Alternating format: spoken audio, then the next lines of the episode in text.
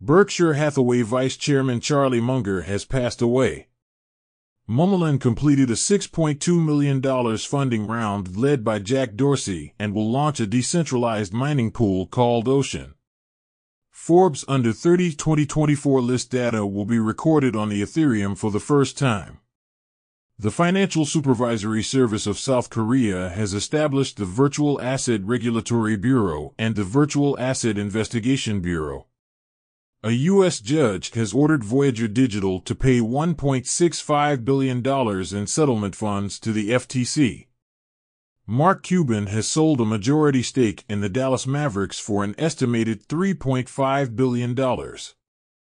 Cristiano Ronaldo is facing a collective lawsuit for promoting Binance and unregistered securities.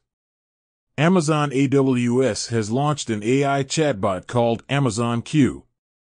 Web3 venture capital firm AC Capital is rolling out a new $20 million fund.